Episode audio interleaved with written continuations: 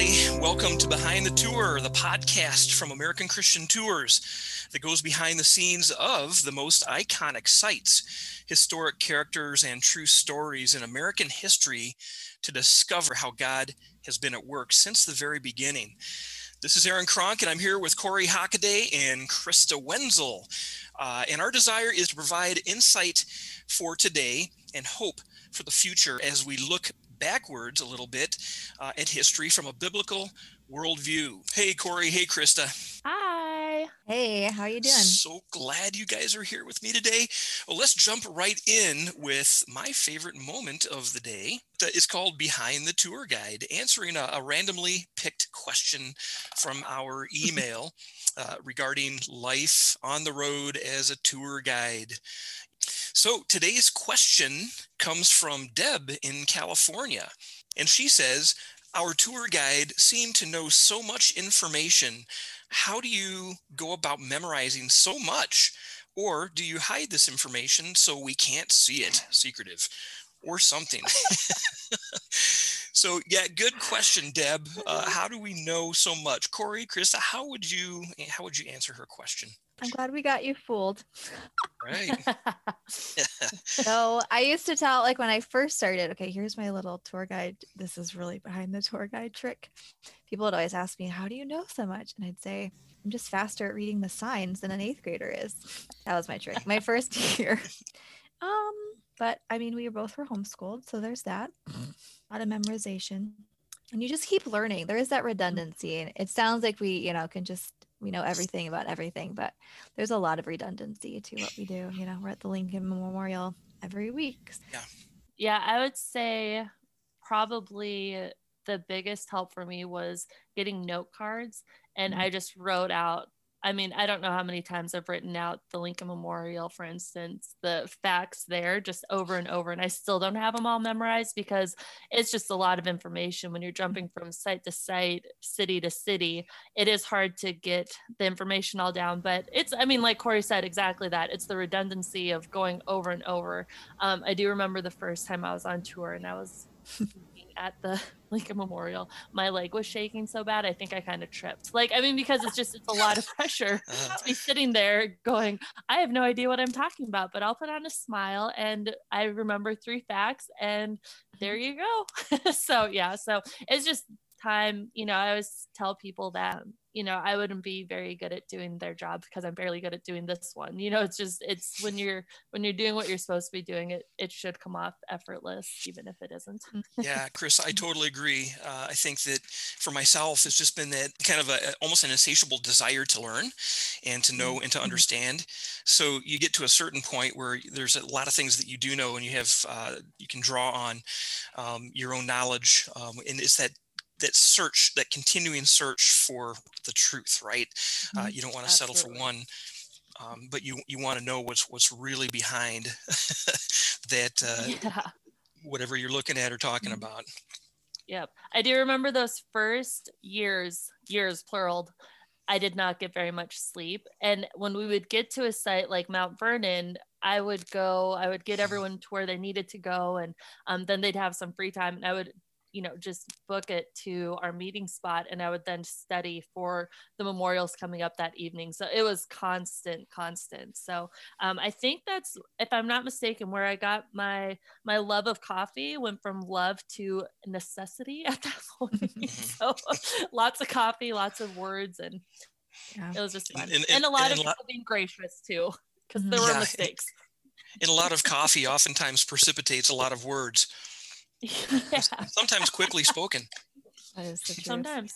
Another thing I like you said, Aaron, like that constant curiosity and that pursuit of knowledge, like it's never ending. Like, yeah, I've been doing a tour for eight years, but I'm still going through and learning and listening. And that's another thing I've probably gotten some of the best information from are the docents and the step on guides and um, the people who've oh, already yeah. done the hard work and research. Yeah. And I just have to remember what they say. So yeah. that's Absolutely. been really fun. Yeah. Well, and it's fun too because we constantly have new sites to go to. Like, there's now 2 mm-hmm. memorials that we will be going to this coming spring on tour that none of us have seen, but we will go there and we will be experts on them. you know, even if we're seeing them for the first time with people, there's a lot of those times we're going to places for the first time. But um, I think then at that point, it just becomes autopilot of having to navigate. So, in just the years of experience. So, well, and those yeah, memorials really connect the dots to, you know, from when we oh, learn about yeah. something mm-hmm. and then we're standing in a place talking about that uh, and understanding the devotion and everything that went into the construction uh, and the symbolism behind that uh, memorial or statue. Um, I think really, really helps connect the dots when you're there. Agreed. Yeah. Yep. Well, thanks, guys. Well, we are excited to be kicking off a few new series this week. In our first four episodes, we wanted to lay the groundwork for America's beginning. And if you haven't had a chance to listen to those, make sure you go back and check them out. But now we're going to pivot. We're going to be exploring particular sites and answer questions we often get asked on tours. One such question that we often hear, each one of us, I hear this all the time what's behind that door? Whether we're going by a memorial or if we're just in a random building it's always what's behind that door? You see someone peeking out. So not always do we have the time or the required access clearance to answer that question while on tour. We're going to be answering that question for you with our brand new segment behind the door. And i am so excited about this segment because i think it is such a fun way to look beyond what we're particularly seeing. And one door that I've actually never even seen because I've never been to this spot is the Noah's Ark door. Corey and Aaron, you two are both of our in-house experts on going to the Noah's Ark experience. Um, right outside, isn't it right outside of Columbus, Ohio? Right? No, Cincinnati. It's it's uh it's northern Kentucky. Yeah. Mm-hmm. So it's actually in the the Ark is between Lexington and Cincinnati, a little bit further south of the Creation Museum. Uh, okay. So the Creation Museum's up a little bit closer to Cincinnati, probably about 20 okay. minutes apart. Mm-hmm. Okay. Awesome. Yeah, because I've been to the Creation Museum right when they were building the Noah's Ark. So I never, I thought they were a lot closer than that too. So there you mm-hmm. go. Even I'm learning mm-hmm. something. So tell us what is behind the Noah's Ark door? Corey, why don't you give us a few things on that? Wow. It's kind of I just love the whole ark experience because it it tells a story in a way. And a lot of museums we go to do it this way because because it it's like a guided experience. So you walk up, you know, the plank which first of all, I just find absolutely I was really really overwhelmed when I walked the plank up to the door of the ark because it like the gravity of the moment really sunk in. You know, you grow up as a kid like oh yeah, Noah's Ark, all the animals, it's so cute. Well, it's not. It's just it's wrought with death and despair and judgment and mm. um, but hope as well and redemption so that's the story of god as always but it's like overwhelming when you think eight people walked that plank and never saw the world the same again and never saw the people they left behind again like the finality of it was sobering. So, anyways, you go in and it's a whole like journey, right, Aaron, where you just kind of wander from like the where the animals and their feed and all the supplies they would need to endure like a year on the ark.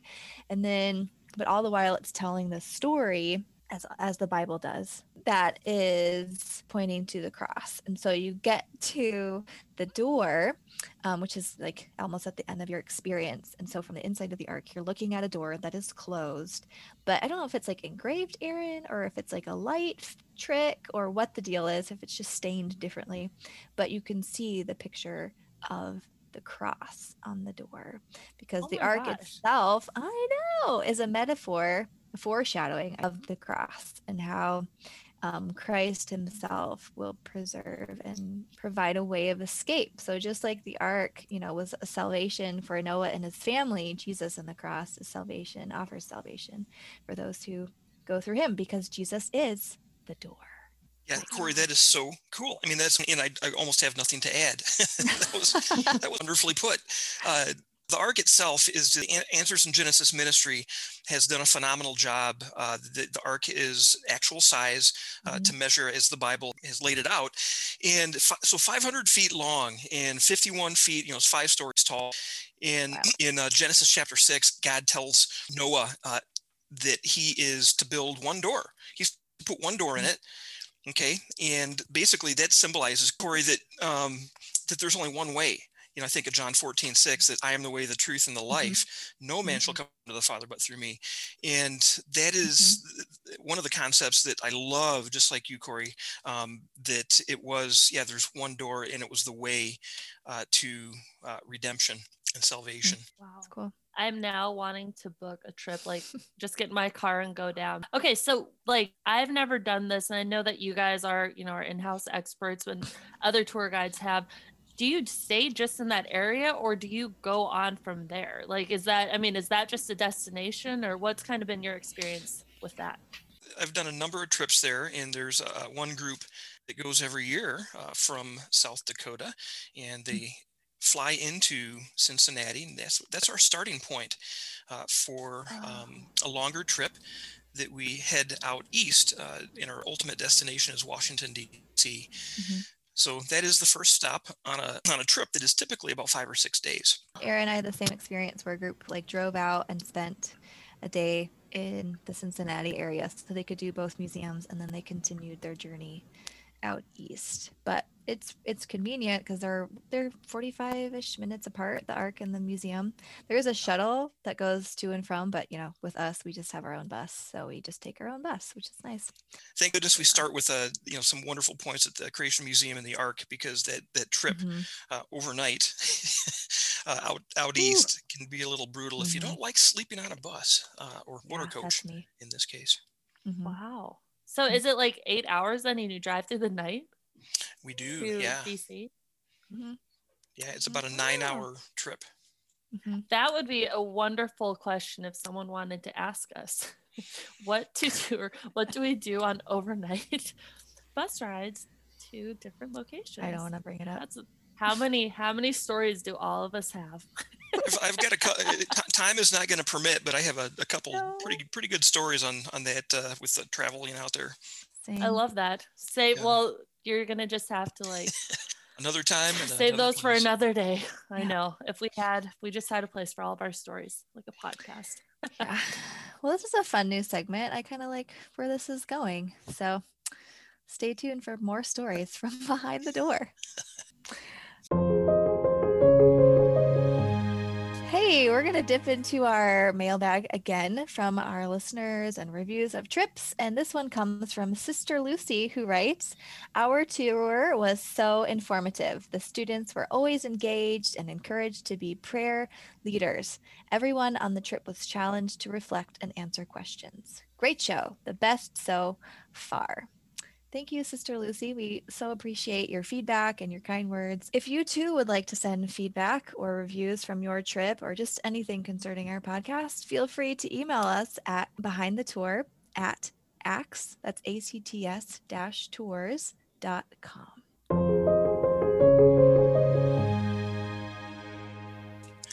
Hey, everybody, welcome back.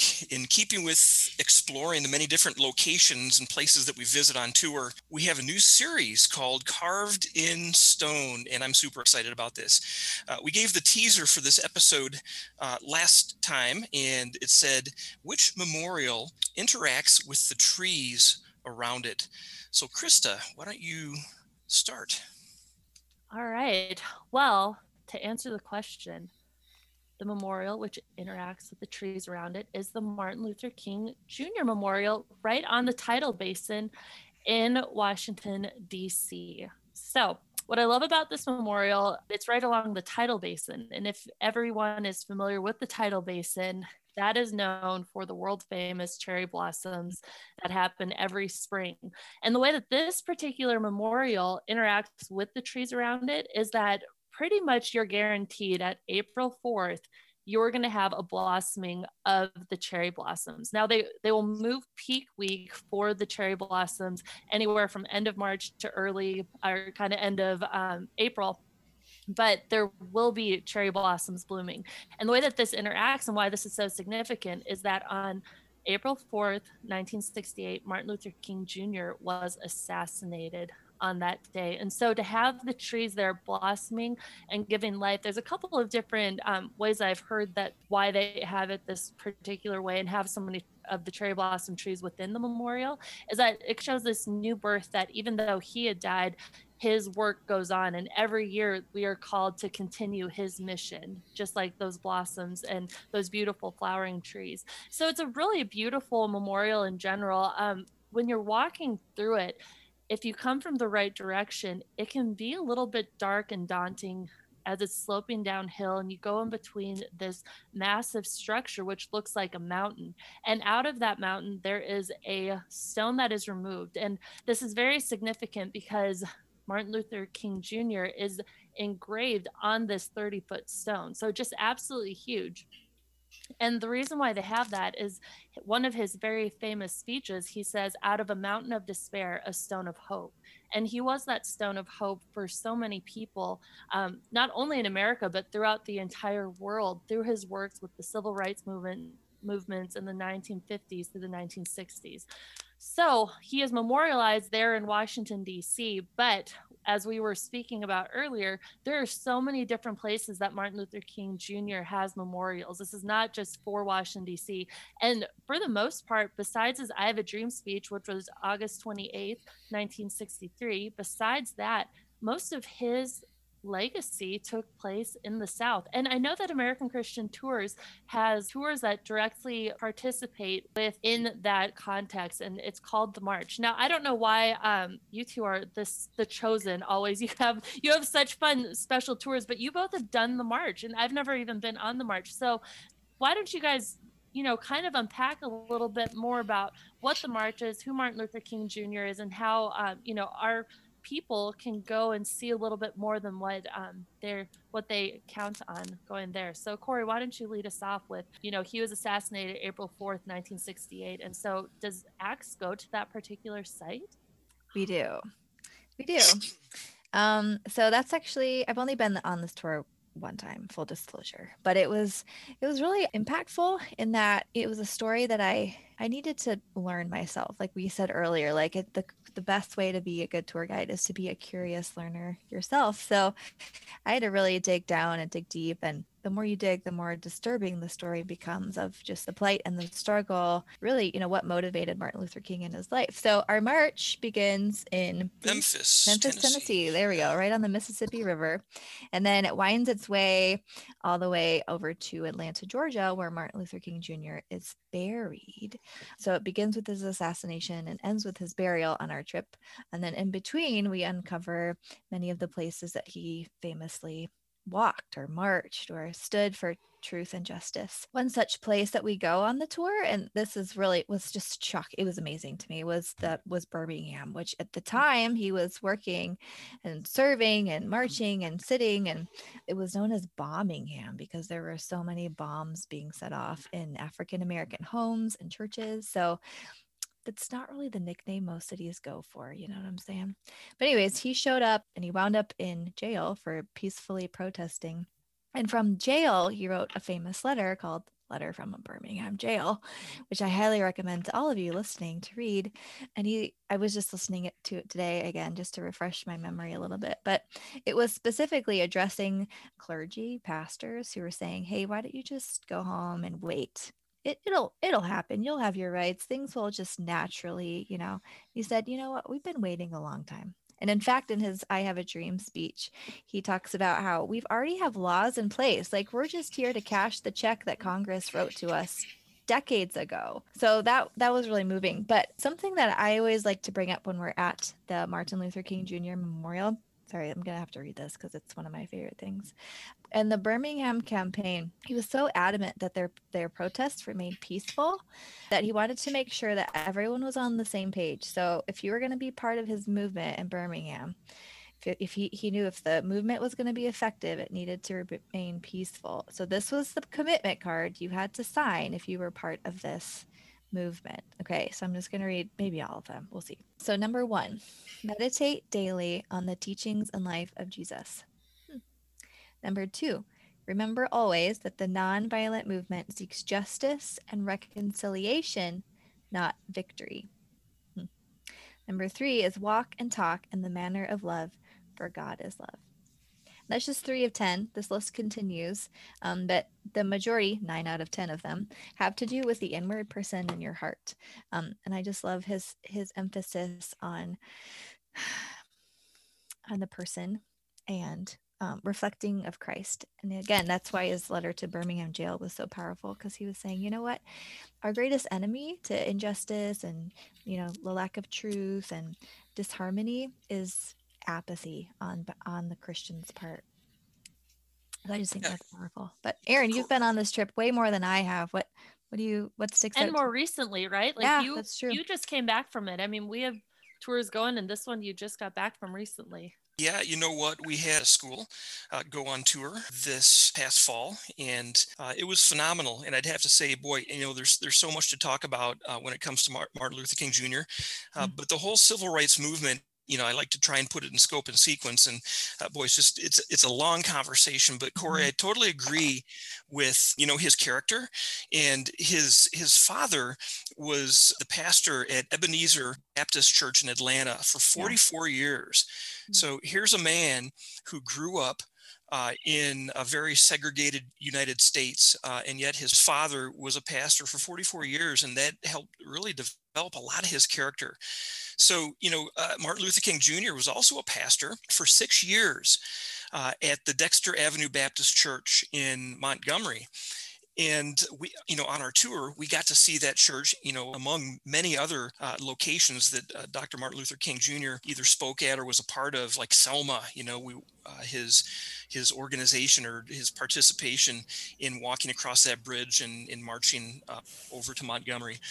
But my point is is that him being a pastor you know from 1954 to 1960 for six years at Dexter Avenue Baptist Church was really formative for him uh, because it was during that time that we all know that name Rosa Parks uh, in 1955 uh, stood against December 1st, 1955 stood against that that that mentality of of segregation and that mentality of uh, you know the separation of blacks and whites. So Martin Luther King Jr. in his character development uh, just wonderful, you guys, Corey. And like you said before, he was just a man that had a lot of convictions.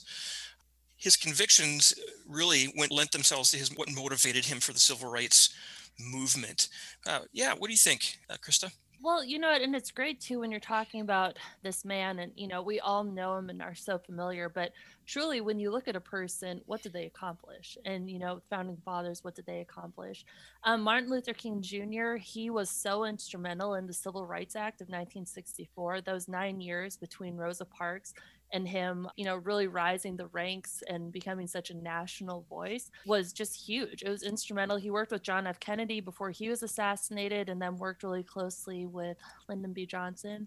And then, you know, when they had the Civil Rights Act of 1964, essentially the laws were 11 sections that prohibited discrimination in the workplace, public accommodations, public facilities, and agencies that is so huge because you're looking no more school segregation, no more discrimination. All of this had been previously established. Yeah. With you know constitutional amendments, the 13th, 14th, and 15th, you know, outlawing slavery, protecting equal civil rights, and forbidding racial discrimination in voting. None of that had really been lived out, and so he came on the scene and was like, "We have to draw each other stronger together, peacefully, like you guys have talked about."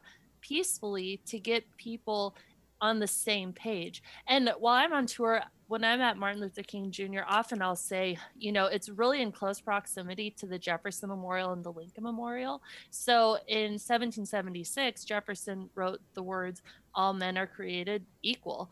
Mm-hmm. 1863, you have Abraham Lincoln, the Civil War, Emancipation Proclamation, all these things happened. So there was no more slavery. But then it took about a hundred years later, a hundred year sequence for the hearts of men to truly be changed. And, you know, I always say, whatever side of the political aisle you're on, to have an African American president 50 years later in 2008 is just mm. huge to show where America's heart has come. So, Corey, what about you? What do you what do you think on that? Oh, I was just reminded of the time that you and I were at the Martin Luther King Jr. Memorial, and we were with a public school. So when we're with public schools, we have to be a little bit more creative in presenting truth. and so I remember you standing there and just getting more and more frustrated because how do you explain the idea that the, segregation is wrong, that all men should be treated equally because all men are created equal, without bringing up the idea that all men are created equal because it's what the Bible says. It's because that's what Mhm. we as Christians know to be true. Without a biblical worldview, who's to say who how anyone should be treated and why this is unjust and why this is unloving what's the idea of fairness if there isn't an idea of absolute truth and so i just remember you just being like well but why but why should we treat people and thankfully there were a couple of christian kids in the group who like got it and and doug you helped you dig it yourself out of that hole because you can't you can't advocate for equality and justice if there isn't a standard of truth and there mm. isn't the idea that all men are created equal in the mm. in the image of god and that we all bear equal value because we are all image bearers of of god himself. So And Martin Luther King Jr. he he realized that too. He realized and again because of the character that had been developed in him, and the fact that he knew God's word. Uh, I think really you guys was was huge. And we think about again for such a time as this that God puts people Mm. in different times in different places, ultimately for His glory. Uh, what he how he used Martin Luther King Jr. Uh, was was just amazing during that time, and I also think it, you know, Krista, you said in 1964, you know, was a huge year, obviously for the Civil Rights Act, uh, but you know, during during that year, Martin Luther King Jr. also won the Nobel Peace Prize, Mhm. and he also won Mhm. something else. It was the Man of the Year, uh, the Time Time Magazine Man of the Year. Oh, that's right. Yes. yeah so this so the world is focused on him and what he's doing what god's doing through him and it was just uh, it's fascinating to read about and to look back uh, and see how the civil rights movement really culminated krista like you said in that moment of all right all the barriers uh, Mhm. are going to be removed you know except for that one barrier which is the human heart yeah Yeah. True story. Right. Here is a fun new little game that we came up with, and we're calling it Kronk's Corner. This I, is I love that name i just wanted to throw that in there we came up with this because Aaron Kronk has the greatest nuggets of randomness or wisdom or just frivolosity, anything that you could think of. So, i'll go with We're going- frivolosity yeah, let's do that. Well, we're going to give Aaron two minutes on the clock and he is going to talk. But when that timer goes, he has to be completely done talking about whatever he wants to talk about. So, Aaron, the timer is set. Are you ready? i am All right, here we go. Go. Okay, hey guys, welcome to Kronk's Corner. Hey, I was on tour with a group, uh, a school group, uh, a couple months ago, and we were in Washington, D.C. Uh, at the Library of Congress. And I'm giving a talk there to these kids and adults that were listening. And we're all kind of gathered around. We're looking at the Library of Congress on the outside what a kind of a cool building, but it's kind of gray and drab on the outside. Well, I'm talking, uh, I'm relating that to what it's so amazing on the inside, and I'm relating that to the story uh, of King David uh, when Samuel comes and says, Hey, you know what? Uh, the Lord, actually, I'll read the verse. It says, But the Lord said to Samuel, Don't judge by his appearance or height, for I have rejected him. The Lord doesn't see things the way you see them. People judge by outward appearance, but the Lord looks at the heart. Well, here's my point, guys. We were talking, and uh, all of a sudden, this, this police officer, he kind of walks up and stands there and he's listening to me and he's looking at me. I'm going, Oh no, we're in trouble. Uh, he's going to tell us to leave. You know, there's nobody else around us. But he comes up and he says, Hey, would you mind, you know, I'm a, I'm- a Christian and would you mind if I just talk to your group for a couple seconds about what you're talking about, uh, about King David and King Saul and Samuel picking King David, kind of the, you know, what he considered to be, you know, the, the lesser of the two. Can I, can I talk a little bit? And I said, well, absolutely, sure. So he gives kind of a, a three minute discourse on uh, what I was talking about. It was it was amazing to see this police officer in his heart just melt for the kids um, because of that kindred spirit that we all held together in front of a government institution, the Library of Congress, and the kids loved it. They ate it up, and uh, I thought that was just a fabulous experience, and it was all God's providence. Wow, Aaron, with three seconds to spare. That was an awesome story, too. And another one of those amazing examples of you just doing your job and you just never know how God's going to intervene and make something happen. And wow, that's awesome. I love that. The special moments. All right. Well, if you guys have enjoyed this episode, then I highly encourage you to like and subscribe if you haven't already. Tell your friends where you can find us, share us with the world, um, and start planning your trip. I mean, whether it's Washington, D.C., or the March, or the Ark, or there are so many places in our country to visit. You should see them all at some point, but let American Christian Tours do all the hard, heavy lifting for you.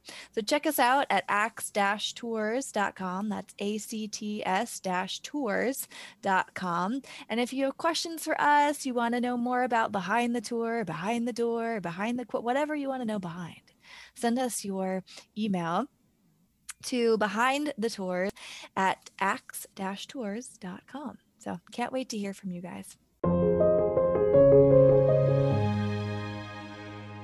Well, each episode of Behind the Tour, we want to leave you with a story. We want you to take courage and be inspired from the lives of the men and women who've gone before us, who are here for such a time as this. We want to highlight those individuals who are so dedicated to knowing what was right that just like Queen Esther, they said, If I perish, I perish. So, Krista, why don't you just wrap up this episode with a story of Martin Luther King that you were just reading about? Well, I was reading about him today just with, you know, we, uh, you know, have this episode that we're doing, and, you know, you just kind of want to brush up. And I read this interesting little anecdote that I'd never really read before where he was having just a horrible time personally after he had started the civil rights movement. He realized what was at risk with his family. He knew that, um, you know, at this point, he had had two bombs that had been placed at his oh, home. Man. Thankfully, one didn't go off. He found this un this bomb that had never gone off, and so he was having this really kind of a dark night of the soul moment. And he was just praying to the Lord and going, Jesus, I can't go on. And he really felt like he met Jesus at that moment where he went from being, you know, he was a pastor, but being from a pastor believer to someone who was walking out his faith. And he really felt that Jesus had called to him in that moment and said, This is going to be a tough fight, but you have to go forward with truth. And so as he went forward in these coming years and months that he was fighting for the civil rights, it's amazing when you look at he did lose it all. He mm. was assassinated at the age of 39. He had said once offhandedly that with the work he was doing, he would never make it to the time that he was 40. And he was right. He got assassinated. He died for doing what was right. And I think that that's kind of the difference of today. Are we willing to risk everything to do what's right. And he did. He lost, he had this very comfortable life. He was a very well known pastor and preacher. And just if you've heard any of his speeches, and I highly encourage our listeners, make sure if you haven't, go and listen to his speeches online. They're so full of the gospel, they're so full of the word. And if he hadn't had Jesus along with him to kind of mm. say, mm-hmm. hey, just follow what I have, even if you don't know what the end result is having that resolve within a person is just amazing. So that's the call to action.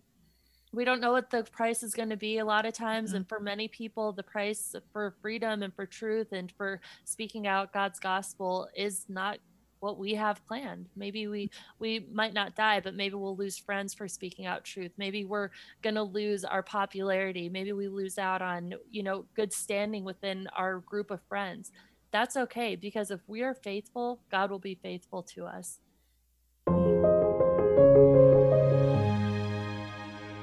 Well, thanks for joining us today, everyone. And as always, remember that your story is a part of His story and that God put you here and now for such a time as this.